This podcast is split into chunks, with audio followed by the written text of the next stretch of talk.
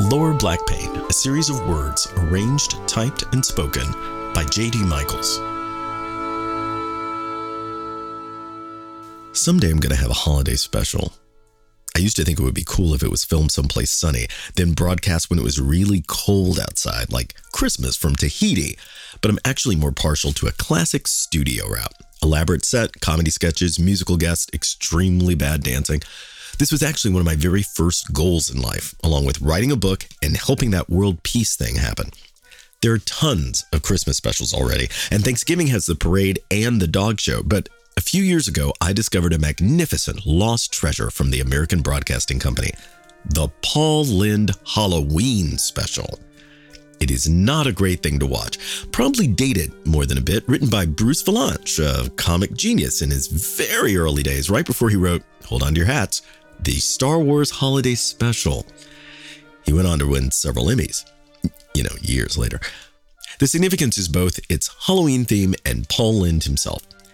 When I was like five, I only did a few impressions. There was Ed Sullivan, John Wayne, but you know, every kid had a John Wayne, Charles Nelson Reilly, and Paul Lynde. You probably have an image in your head right now, and it's probably right. If you don't, let me help you out a little bit.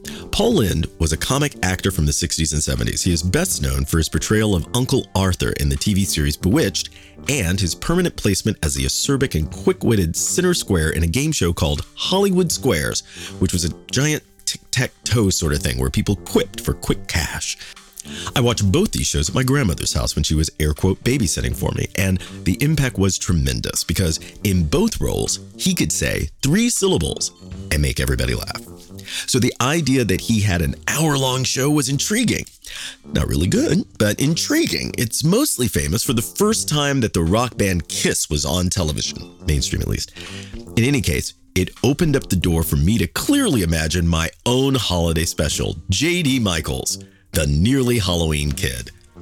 See, due to some fervent wishing and impromptu exercise, I was born about a week earlier than my original due date, which was October 31st. My mother employed gentle yet purposeful calisthenics to hasten my arrival and was somewhat relieved because she thought that a Halloween baby would be just too spooky.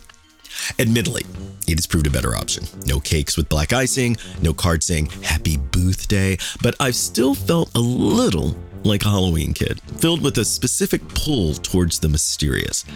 Life's always been between the expected and the impossible, filled with that specific anticipation one gets right before you go trick or treating when you don't have any idea what you're going to see out there, but you know it's going to be weird. Or, or maybe that moment before the end of a magic trick when you think you know what's going on, but you don't between what's known and what's unknown, between now and just a couple of seconds from now.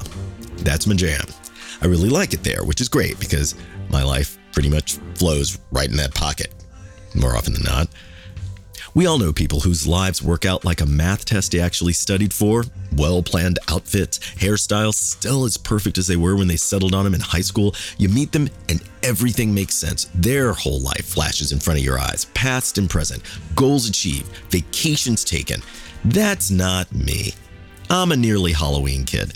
My best laid plans are pudding quivers filled with Zen arrows. I followed paths whose maps were written on etch a sketches. On my roads most traveled, you'd most likely hear a hearty chorus of lions and tigers and bears. Oh my! It's a great show. Kind of a nail biter, but not bad for 55 seasons. The cast is delightful. So, a nearly Halloween special would be slightly off kilter, a requisite pumpkin or two, maybe a rubber bat, but mostly a feeling of adventure and excitement. I know Yoda said Jedi's aren't supposed to like all that, but I'm more of a brown coat anyway.